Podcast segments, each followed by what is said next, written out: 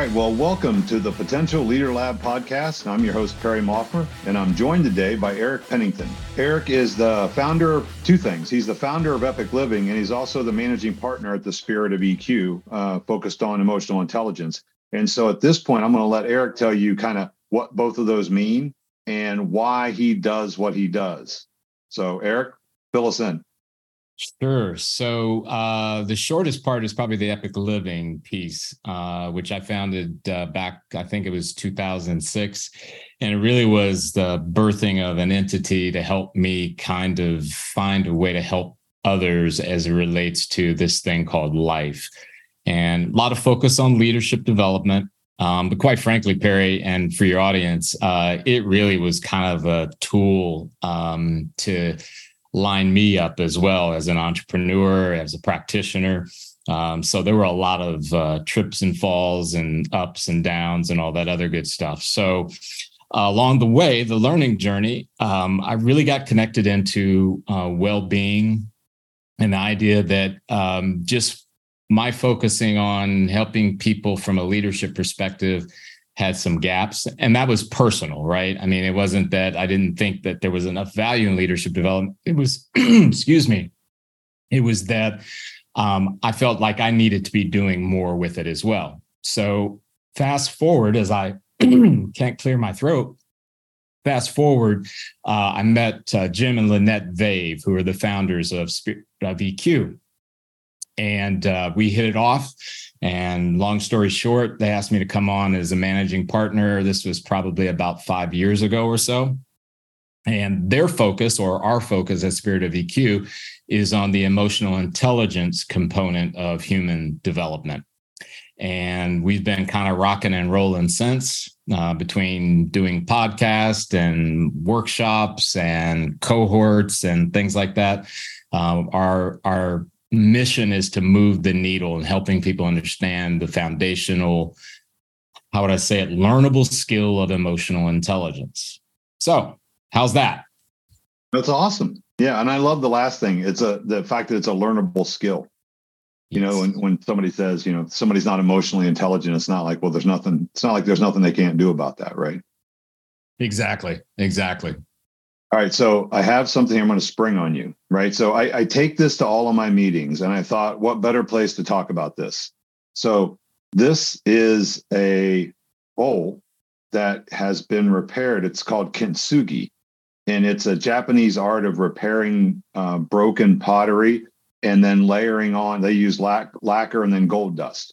And the whole theory is that that once it's repaired, it's actually more valuable because it's not perfect and so when I take this to my meetings with folks, I say we have our best meetings when everybody shows up broken. Wow. And and I think that when we're talking about emotional intelligence, and, and you can speak to this more than I can, just getting people to recognize the power in being broken. And that instead of the instead of the facade of I have all my shit together, I know everything. I I'm in complete control. You know, so can you can you talk about how you see that show up for people? Well, that, that's a brilliant tool, uh, and it's actually quite beautiful, Perry. I mean, from my my view of my eyes, and that's really in concert with this idea uh, that you know the first really first steps are that recognition that no, you don't have it all together and quite frankly, I would tell any person if you meet someone that is appearing or or posing as if they have it all together, they're lying. Um, and or I'm, they're a psychopath. Uh, yes, that's a good qualifier. you may be in the presence of a psychopath, to which the nearest X is probably a good a good idea. Neither one's good, but I'm just saying there is two alternatives. Well, yeah, and there's a lot more hope in the in the former than the latter. And I'm saying that with empathy. Well, here's the deal, Perry. I mean, if I come to you or I come to a group situation and I feel like I've checked all the boxes, it would beg the question then what the hell are you doing here? Right? And I'm saying that with a little tongue in cheek, but the reality is, I don't think until you can see that you've got areas of deficiency, areas that need improvement, um, you know, it's kind of a futile exercise, right? Um, and here's the interesting thing about emotions emotions aren't moralist or they're not impressed by us, right? It's not that they say, well, you know, because you're so together, we're just going to hold back on how many we throw at you based on every event that you encounter in a day. They're coming and they come every single day in multitudes of fashion. Sometimes they call one come at one at a time. Sometimes they're in repetition. Or I mean, you can fill in the blank. And it again, it's no respecter of persons. You can have the biggest title, you can have the nicest home, you could be in the gutter.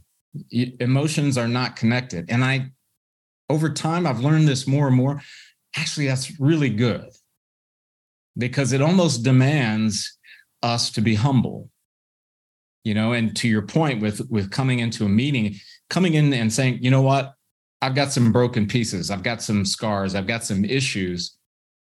Is that healthy form of humility said i'm i'm here to come to work versus to your point you know someone who thinks that again they've checked all the boxes or they've kind of arrived at some point uh, which again is is not the case yeah. And I, and I think to your point there's something you said there um, they come at you multiple you know there's multiple ones coming at the same time right? And i think that that ability to be um, that emotional granularity like developing that your your own sense of what am I feeling? And then digging into okay let's get into because what i'm feeling is irrelevant to the context of why am i feeling it? Because what i'm feeling i don't want to act on right? Because that's part of this process is if i get angry i just don't want to act on the anger. I do though and i think emotions are and for me emotions are powerful uh, they're powerful indicators mm-hmm. right? So if i'm angry then i have to i have to be able to in the moment figure out well why am i angry? Like what is making me angry? And let me think about that as opposed to the the emotion itself.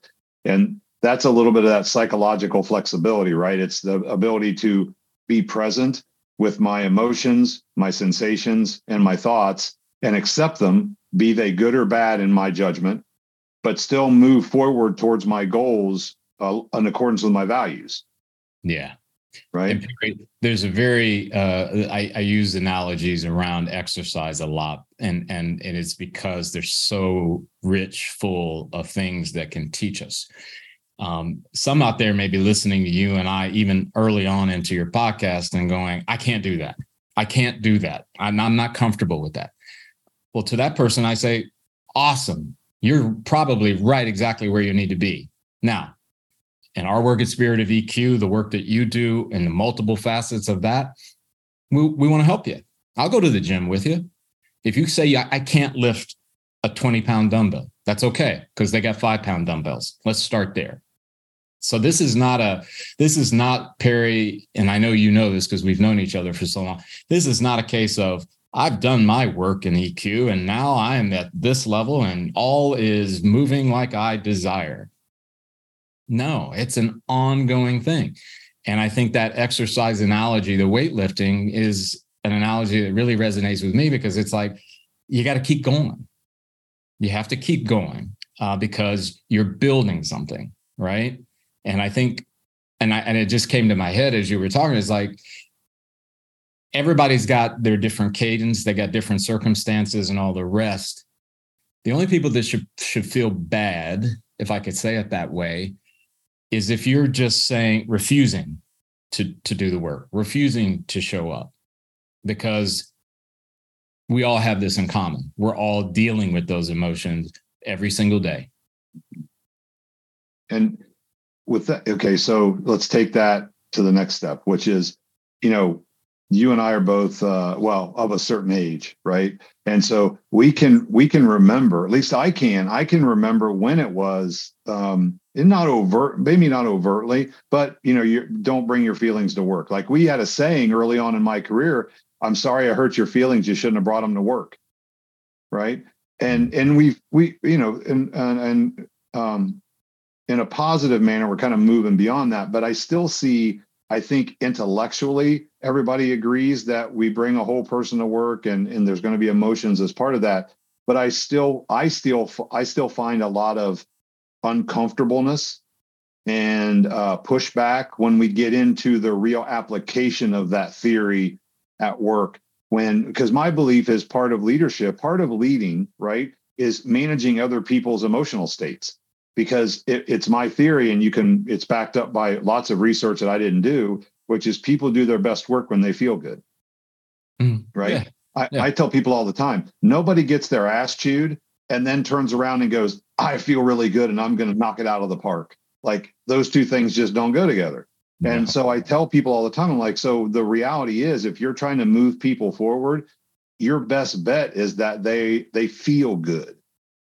And and so how do you what do you see when you're because you you work with a ton more people than I do in this space when people say they want to pursue emotional intelligence and they say hey we're open to it and we want it to we want it to happen and we're going to and then when it actually starts happening are they still in that mindset of oh this is awesome and we're going to keep doing it? No i you know what perry what i've noticed in in in many areas and and, it, and it's certainly a blend because there's some of the really you know awesome stories that you know you, you'd want to write a book about but i i think one of the dangers in emotional intelligence is that it it's gained popularity. And that's a two-sided coin. The, the positive side of the coin is that wow, we're aware of it. Wow, that's some we're hearing that it's important. The flip, the other side of the coin is it's almost this uh, I, i'd say it connects into our current fascination with artificial intelligence i can just put this in and i get a I get an answer. Well, anything that's truly meaningful and is going to stick doesn't happen like that. I mean, and again, sorry to disappoint any of you got your audience that might be AI obsessed or believe believers, followers, what have you. And and what happens is is I think there's a certain level of disappointment when there's no manual, there's no textbook, um, I, I wish there were, right? I mean, in some senses, because yeah, then we can have maybe a, but the reality is human beings, we're so diverse. And and your experiences at age 10 and my experiences at age 10 are more than likely vast, I mean, apart, right? So I think a number of organizations and individuals they like the idea of it because they they've heard about it, they've read about it, and they've got that. how would I say it? They've been given this information that says if you are highly emotional intelligent, you know, whatever, you're going to get these results. And we always want the results. It, it's again, it's no different in the exercise realm. If you do this, this, and this, you'll have abs of six, right? And we see the abs of six. I want that we don't spend as much time on, well, it's a process. In the beginning, you're going to hate it. I mean, you are really going to hate it. And you're going to hate it maybe twofold. One, it's going to hurt, it's going to be painful. And number two, your brain is going to resist. You know, you and I uh, are both fans of Andrew Huberman. I like his term for limbic friction. And, and that just that just describes so perfectly this idea about when your brain says, oh no no no this isn't efficient this isn't easy and this is this is potential harm to you so it's going to resist i think if we understood that a little bit more and understand that the abs come from your commitment to the pain and commitment to the showing up uh, you might be more prone now having said that um, even for those organizations it's it the onus is on us to explain in a way that's persuasive, inspiring, that it's worth going on the journey. But I'm not gonna I'm not gonna sit here and say, well, Perry, you know, everybody jumps in and and just says, yes, I'm ready to go on the journey. Cause it's not. I mean, I'm I, I have clients just in my head where there's a struggle. Uh, tell me what to do. Tell me how.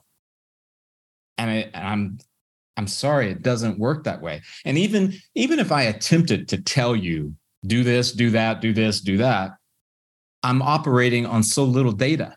Again, Perry, I don't know what 10 years old was like for you. I don't know what happened when your coach said, you're never going to be good at that. I don't know. I don't know. I, there's so much I don't know. It can't be an instruction manual. So anyway, that's that's kind of how I'm seeing it. Um, and I'm certainly happy to talk about the positive and the uplifting stories too. Well, so I, am gonna I'm gonna take something you were talking about because it just occurred to me, and I'm gonna take a little bit of a left turn. Okay. So you were talking about the gym metaphor, right? Which I think is powerful and I think is appropriate. Yeah. And I started thinking, so uh, so you you know the people want the Ozempic, right? They they don't want to, and and it, it, this dawns on me. So I, I want to know what you think about this. It as you think about because I was I've been doing some I've been doing some reading around goal and and goal orientation and achieving goals and goal research and one of the things that came out and it came out well, with some other folks I was talking to at a meeting that it isn't as much about the goal but it's who we become along the way in pursuit of the goal. And so if that's the case and we're looking for shortcuts all the time we lose that right? We lose the we lose the development opportunity of of becoming someone different in pursuit of the thing that we want. Because so much happens in that time frame it isn't about going to the gym. It's the people you meet. It's the it's the it's the skill set you acquire. It's the relationships you develop. And i'm still just sticking with the gym metaphor. But yeah. even even even in other things like the the journey is the end. I mean cervantes was right. And so when we skip to the, you know, we're in the we're in this um everybody we just want a pill for everything. Yeah. Like we, we want a solution and we don't and at what point does not earning the solution cause problems? Yeah, and you know, I, I want to say in in salute again in my head, I'm thinking of the client um, who, you know, again, the marching, just tell me what to do, right? I will say to their credit, they're still with us. So they haven't left. They haven't said exit because I you're not telling me what to do. But you're talking about this idea of give it to me now, give me the pill, give me the answer, and the robbing of the experience of that journey from beginning to again, whatever milestone it may be. Um, I think, and I'm a recovering person in that regard, Perry. I mean, much of my career was spent like, I just got to get that. I have to achieve this. One, I got to get there and paying very little attention to what was happening in between. And I found I was much more obsessive about, well, what time is it? How long is it going to take? How long have I been doing it? When, when, when? But as time has passed, I've started to understand that the idea of the journey is absolutely spot on. And it's it runs counter if you think about it to our culture. I mean, you know, I used uh, the example of AI. I mean, and, and even if you didn't want to go there, you could talk about Google. I mean, you could do a search engine and find any just about anything you want in what about five seconds. And that's not my call against technology and and all of that. It's just I find that we are we we in our advancement we've gained a lot of wonderful tools and a wonderful uh, processes that have moved us along. But at the same time, and this is the part that that concerns me, we've lost this curiosity, reflection, and those two are very, very important. And I'm getting to a place where I'm starting to wonder, you know, is that, um, have we hit a tipping point on that one? Um, because, you know, you've heard the constant refrain. Well, I, I just don't have time. I, have I've got to, I've got to, you know, I, you know, I, you know, you want me to do this, but I've got to do that. And I just need to, and, and I'm going, you know, there's going to come a day, whether it's you personally or us collectively as a society, we're going to need that reflection and curiosity to be able to look at things at different angles, to just slow it down, to, you know, and quite frankly, Perry, you know, when people throw out this stuff, I'm I'm so busy. I've got so many things I'm working on, and I have to be here and I have to be there. I think we have an overinflated sense of how important we are I mean, really? I mean, I get it. Are you working on solving the Ukraine Russia war? Okay. I might say your time crunch compromise. But Perry, most of us, yes, you do have time. You have time to reflect. You have time to consider. You do. It's just what's behind it, right? what's behind you saying, what's behind you not giving that time? Yeah, I I challenge folks all the time on that with the the statement about time and and I think it comes down to comfort, right? So I I think that a lot of times we we don't want to stop being busy because then we have to sit with our thoughts. And you know, our mind is a dangerous neighborhood we should never go into alone. And and I think that a lot of folks uh, subconsciously know that. But you know, uh, Carl Jung said, until we make the unconscious conscious, it will direct our lives, and we will call it fate. Ooh.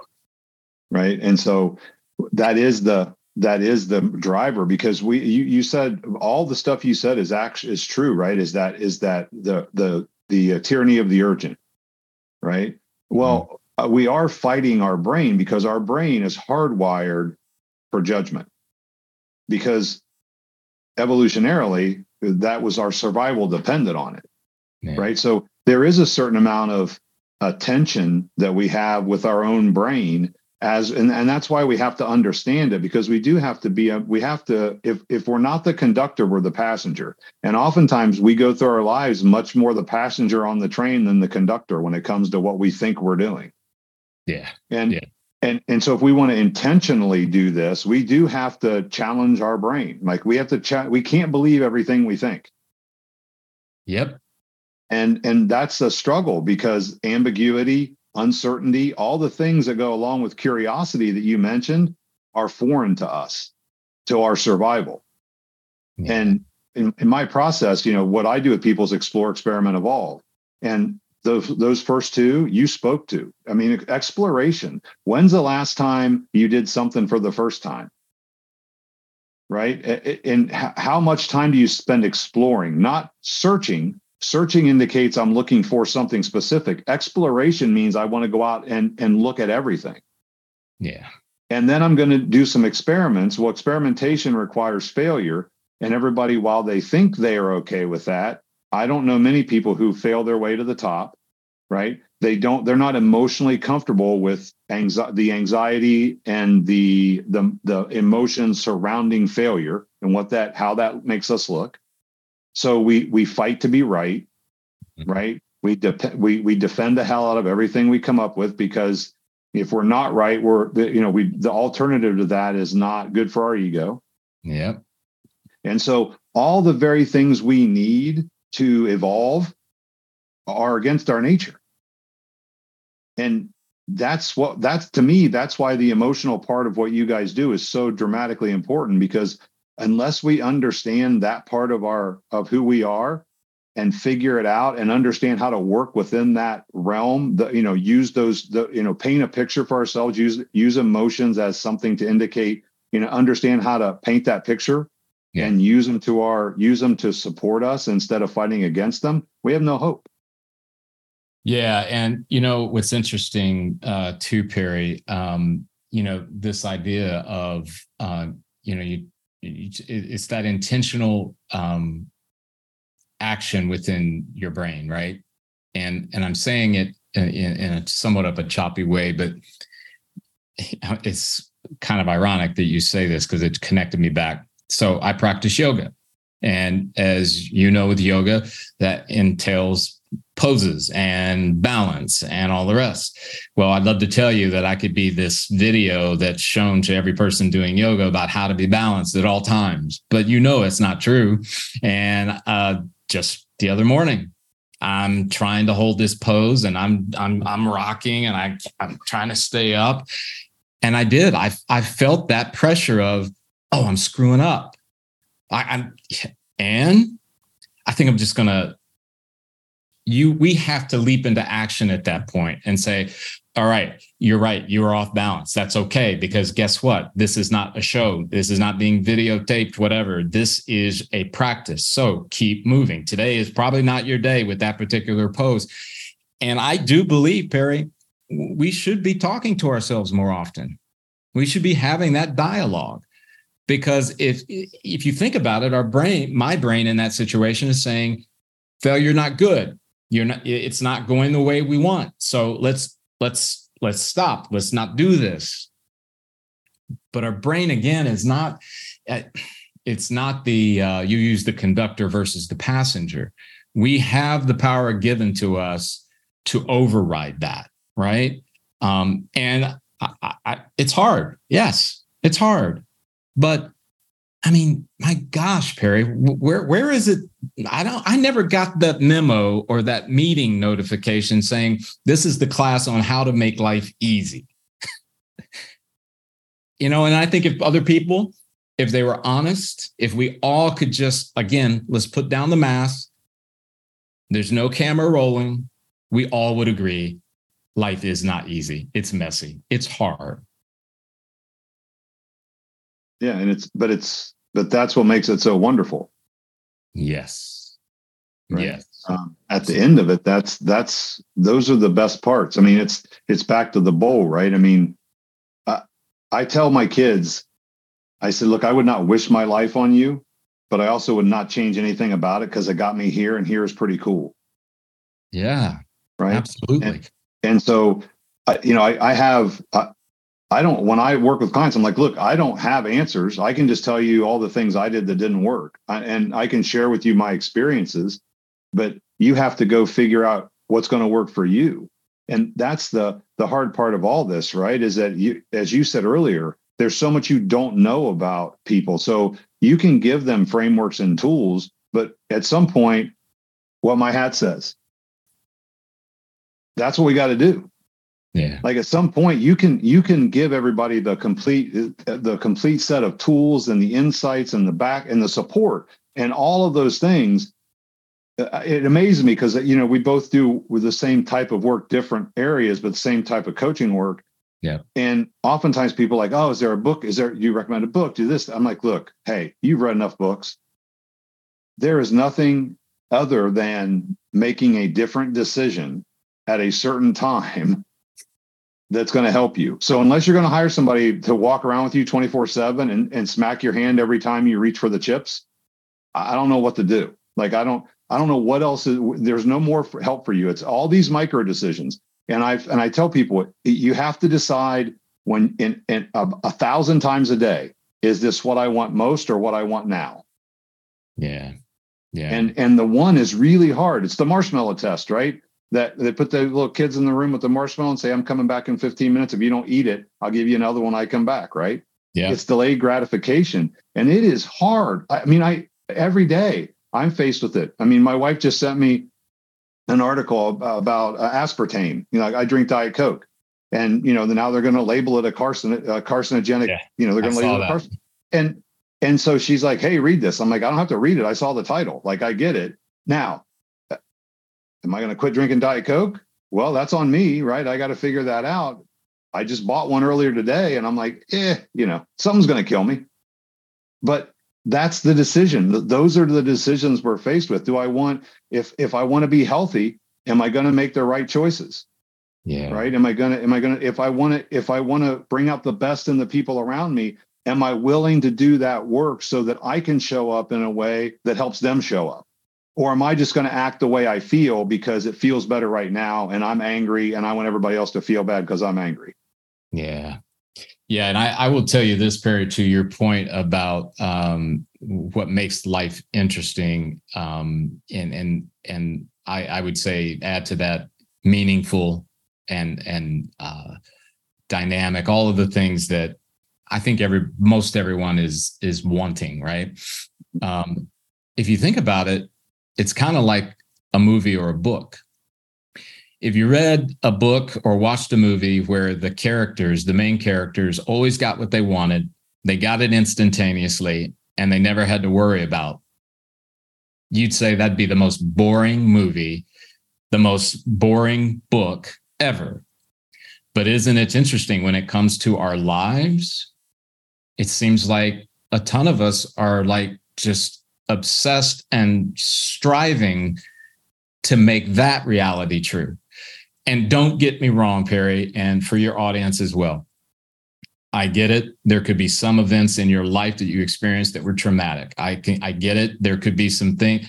I do not know your story, but I can tell you in my experience, that bowl that you just held up with the cracks that have been repaired, that is a more meaningful life in illustration than a perfectly rounded, perfectly, you know, shell, that kind of thing. Yeah, that's uh, well, you just described the hero's journey, right? It's Joseph Campbell. Yeah, it, that that's why it's the foundation of every great movie. You know, something happens, fall from grace, go and find yourself, come back. That I mean, every single book or movie that you that you enjoy is built around that same model. Right. Yeah. Right. And and there's a reason why because of, as you said, it's the universality of it. Yep. Because exactly. it's so it's so funny. I work with a lot of uh, people that do man they manage right. They're they're they work in the in a capacity where they have managerial uh, uh, responsibility, and and I tell them I'm like okay, just so we understand each other, and this is exactly what you just said. You do understand your job exists because things go wrong. like, so if everything were to go right as you would like, you would not have a job. Like we would not need people like you if everything went right all the time. and, and, it's so I just I always clear the deck. I'm like, so let's just understand what we can expect. Like we should embrace these are all this is all job security. Like the more it goes, the more things go wrong, the more they need you. Um, but we do we we uh, it can be argued that all of our frustration in life comes from one thing, and that's that we have an expectation the world doesn't meet right? We expect that we get up in the morning and we put our feet on the floor and we envision a perfect day. And then the minute things start going wrong, we get aggravated and it's all just about our our perception. It's it's about the way we it's about our expectations that are false to start with because that perfect day rarely ever happens. Now, I will tell you, I did have a perfect Thursday one time. I tell my wife this all the time. We went to Florida and we had a we had the, we refer to it as a perfect Thursday because right. everything everything went swimmingly. So it, it lives in infamy as a perfect Thursday. but those days don't happen, right? But it is all about we build this expectation up. And I tell, I'm like, look, the world never has, never will, and doesn't now give a shit what you want. Like it does not care. And nor should it. And nor should you expect it to, because that's what this is. I'm Camus refers to it as the absurdity of life. I mean, we're thrust in, we don't have a choice. We're not, we're thrust into life without choice because we didn't choose to be here and be born at this time. But then choice follows us throughout our lives because from that point forward, we have choice every time we need it, even when it's not the choice that we'd like. Yeah. Yeah. Well said. Well said. So I got a question for you. Yeah. Uh, I, I'm going to move it up in the list. So tell me how your love of jazz works into how you work with people. Oh my. Uh well, now I'll just I'll just check out and I'll come back in 20 minutes. Oh yeah, I was gonna say see, Perry, see yeah, where we're done. Because I could I could wax on and you know this, I could wax on for a while, but uh, I'm gonna try to be brief. Well, I had you I had you help me with some stuff the other day and you worked in a Miles Davis quote, like yeah. just out of the blue. Yeah, I always do that. And some of that is it, it's selfishly motivated because it reminds me of like, okay, this is for you. Because um, you know, here's the thing. I mean, jazz as a genre of music is is pretty widespread. I mean, it's not any unlike rock. I mean, there's there's classic rock, there's heavy metal, you know, on and on and on. So the particular type of jazz that I like, Perry, is uh, something called modal jazz. And that does fit typically into the Miles Davis realm and to the John Coltrane. And there are modern artists now that uh, Matthew Halsall, uh, a British guy, uh, his music is this way. But really, what's most powerful about it is if you if you ever listen to that music, not all songs, but there's a general use of of holding notes and the space in between and it's that liminal space that has always attracted me. It's the playing of that note and the anticipation of what will be the next and the magic happening in between it. Um, there's a, and I'll probably butcher the the quote, but uh, Bill Evans, you know, one of the greatest pianists ever, right? They asked him about what he liked most about composing and the type of genre that he was in. And he said it wasn't so much that it was the notes that he played, it was always what was going to come after. And when you think about it, in our work anyway, we do uh, oftentimes tell people about the importance of developing a pause. And that's all based on a blend of science and art. The science of it is, is that when you feel an emotion, your brain is going to release all kinds of chemicals, hormones, and peptides. And it can vary. I mean, a strong emotion like rage is going to produce different and more intense levels of chemical hormones and peptides than maybe something like apprehension. So it has that variance. But if we can develop a pause to allow our brains for those chemicals, hormones, and peptides to subside, when that happens, it positions our prefrontal part of our brain, the executive function, to take over the logic side, right? Here's a great example. And I've used this before in other settings is that you and I, Perry, are driving on a freeway. And let's say we're a mile apart, but you get cut off and I get cut off at the same time. You feel fear, I feel anger. That's my emotion. Your emotion is fear if Perry, you react immediately while those chemicals, hormones, and peptides are flowing, you are more likely to make a bad decision because you're reacting in the moment. A la, I'm afraid, slam on the brakes right now. Not realizing that maybe there are three cars that are not going to be able to stop in time because of that. Use mine. I'm angry. I was cut off in traffic. I decide I'm going to use my pause. I'm going to wait. Maybe it's five seconds, maybe it's six seconds. Everything starts to calm down. I'm just going to take a deep breath. I'm going to choose to think that maybe that person didn't see me. I'm going to choose to think that there could be something wrong, but I got to get to that meeting. Just, I'm going to chill. I don't think it takes very long for your audience to go, well, the better decision was obviously, Eric, you pausing, right? Well, guess what? I'm not that special. All of us have been given this to be able to use. Get it? Some people are not familiar with the tools and they haven't been taught and all that. They haven't learned yet, but this is a learnable thing. So, jazz, in my mind, for my connect, is that art of I can wait a little bit I can allow this thing to calm and then move. And it's always been that sort of descriptor for me that has helped me understand the importance of it, even in a world that thinks that we should be running until we can't run any longer, right? That we have to we have to keep going, we have to push, push, push, push. So it's all about the space in between. Space in between. Yeah. Yeah. No, the the that that is uh it's Viktor Frankl, right? We have that's where we exercise choice. Mm-hmm. It's you know that event plus response equals outcome. So we can't choose the event, but we can influence the outcome by our response, and it's being intentional about again what we what do we want most. And and I think it is back to I'm fascinated with with psychological flexibility because of the power. And it's I love the three components. You know, it's it's sitting with your and and you mentioned, and I think that I think what we uh, the the granularity part of this is um, you know it says you sit with your emotions and your thoughts, and it also the third part is sensations. Like I don't think we we think enough about that the the physical manifestation of emotion. Agreed.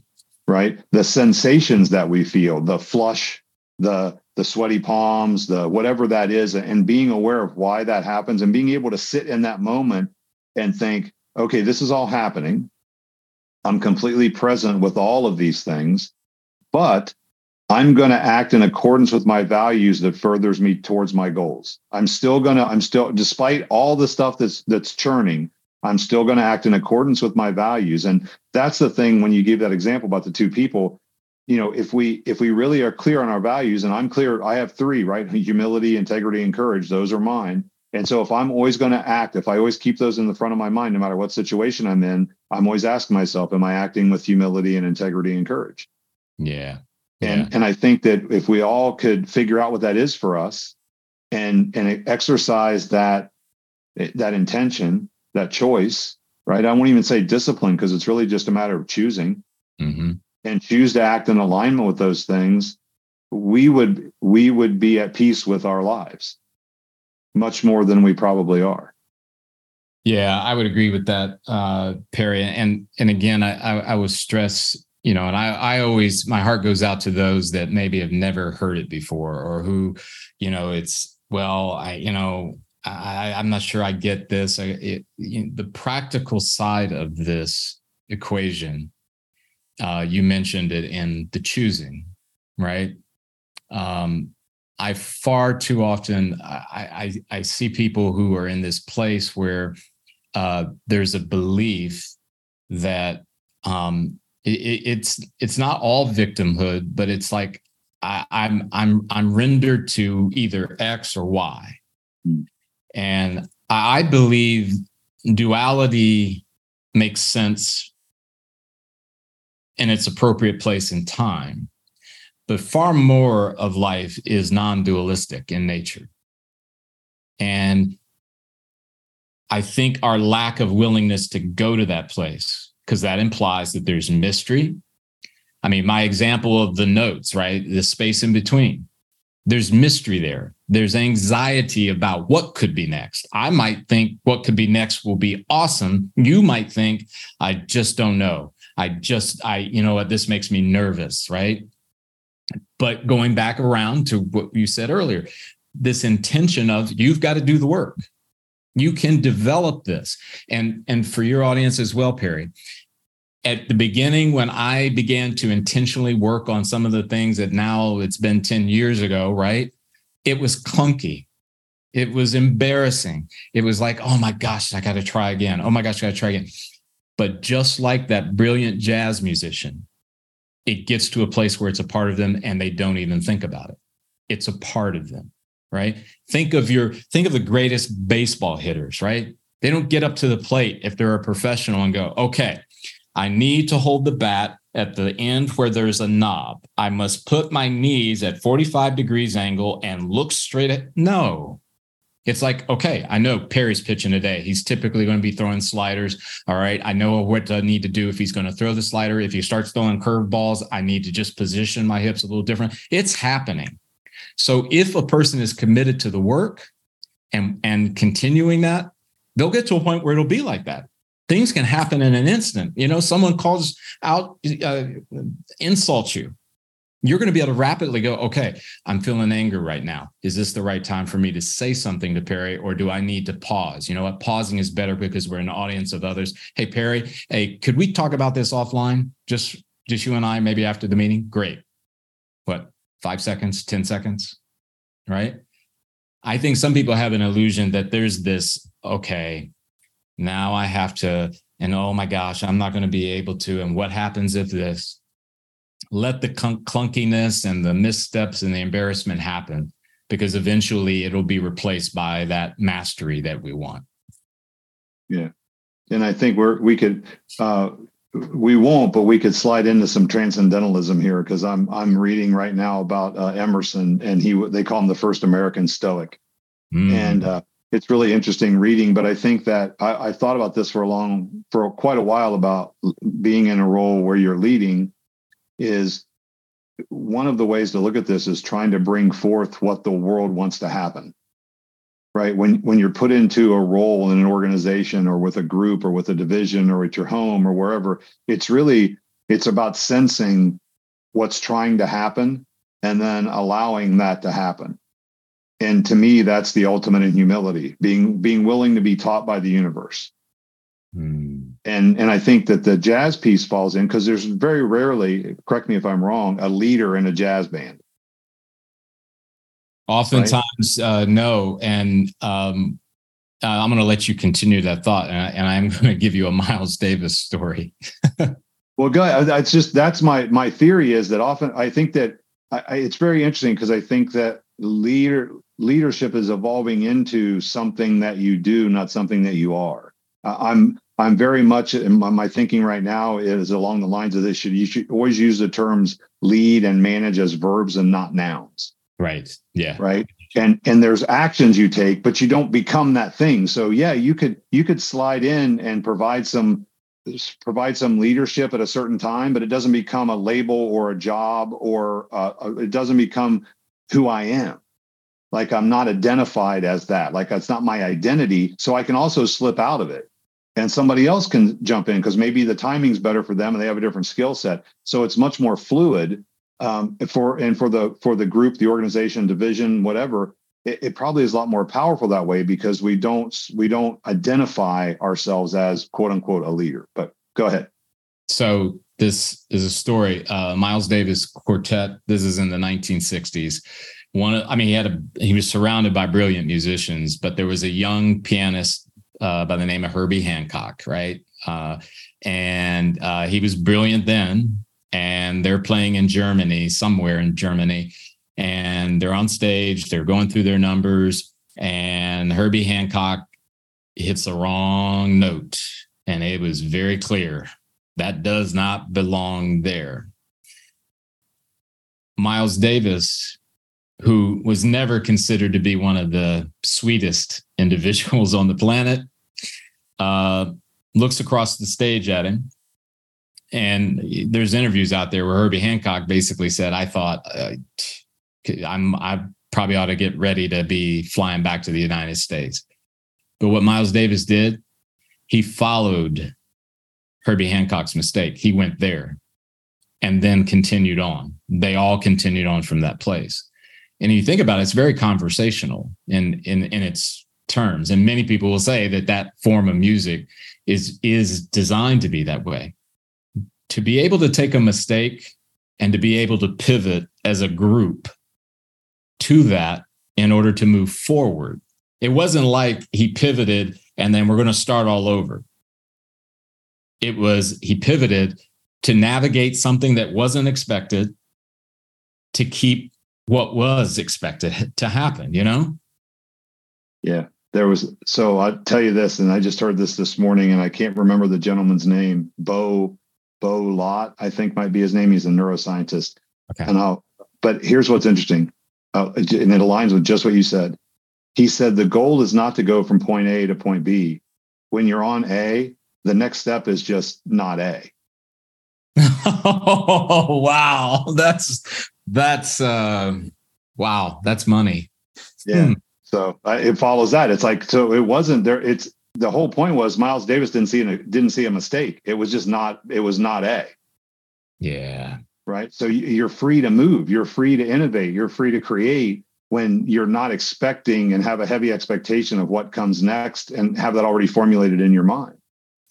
And Perry, uh, you've seen it. Uh, I was on a podcast a couple of days ago in a conversation about the challenges that young managerial leaders have in environments where there's the pressure that you need to know everything. You need to have an answer for everything.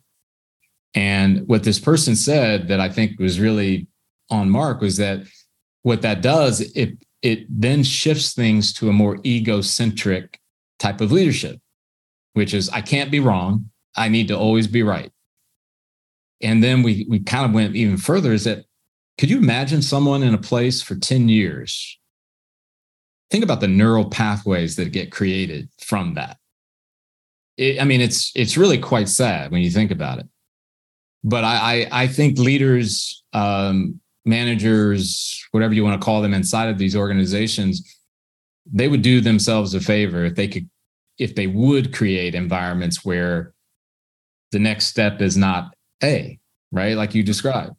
If you're playing A, the next thing is not, it doesn't have to be. Um, and we have all kinds of tools, Perry, to determine whether or not we're moving forward. I mean, it's not like it's a free for all and nobody can really know is it working or not working. Yeah. Yeah. Now, let's get back in the lab. Leadership is not simply a position or job title bestowed on you. Being a great leader takes commitment, resilience, and the ability to be adaptive. The E3 framework will help you reimagine everything you thought you knew about leadership and unlock the leadership potential that's inside you. Head to potentialleaderlab.com backslash hashtag opt in and sign up today. I'll be back to the lab right after this. Well, I have uh, I have taken up enough of your time, so I, oh, are you I, kidding? I, I, took you off track a couple times. So, is there anything? A couple final questions. Is there anything that I haven't asked you that I should have asked you? You know what? This is great, and you know the the one danger of me coming on your podcast, Perry, is that I we could just keep talking, and we can we can go down various paths because we've done it before in other environments. Um, but no, I I think uh, I think you've hit them well. You know, one thing I just want your audience to realize is that you know, regardless of where you're at in this thing called life, whether it's in a professional setting or personal, what matters is what you decide to do now like, what's what are you going to do next? Because you know we can exchange all kinds of great information. Uh, you we can have all kinds of certification that backs us up, and we can quote from books and all the rest. But what did you hear today that made you go, yeah? Now, what are you going to do with that? That's my hope, because I do believe this is part of the process of helping us move forward culturally. I don't know who's going to be tuning in. I don't know how many listeners and all that other stuff, but who's to say, right? I mean, yeah. and and that's that's important. Um, so I think we've covered some great things. All right. Well, where if people want to get in touch with you, where they find out more about you, where do they find out more about your work?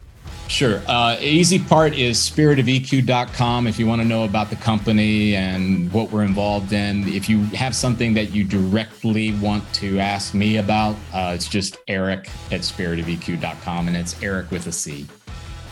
All right. Awesome. Well, I really appreciate you taking the time out to come on. It's been a great conversation. I appreciate your time. Thanks, Perry. Really appreciate it as well. All right, everybody, uh, we're wrapping it up. And as always, um, my only goal is uh, for you to take care of yourself and take care of each other. And we'll see you back here in the lab soon. Thanks.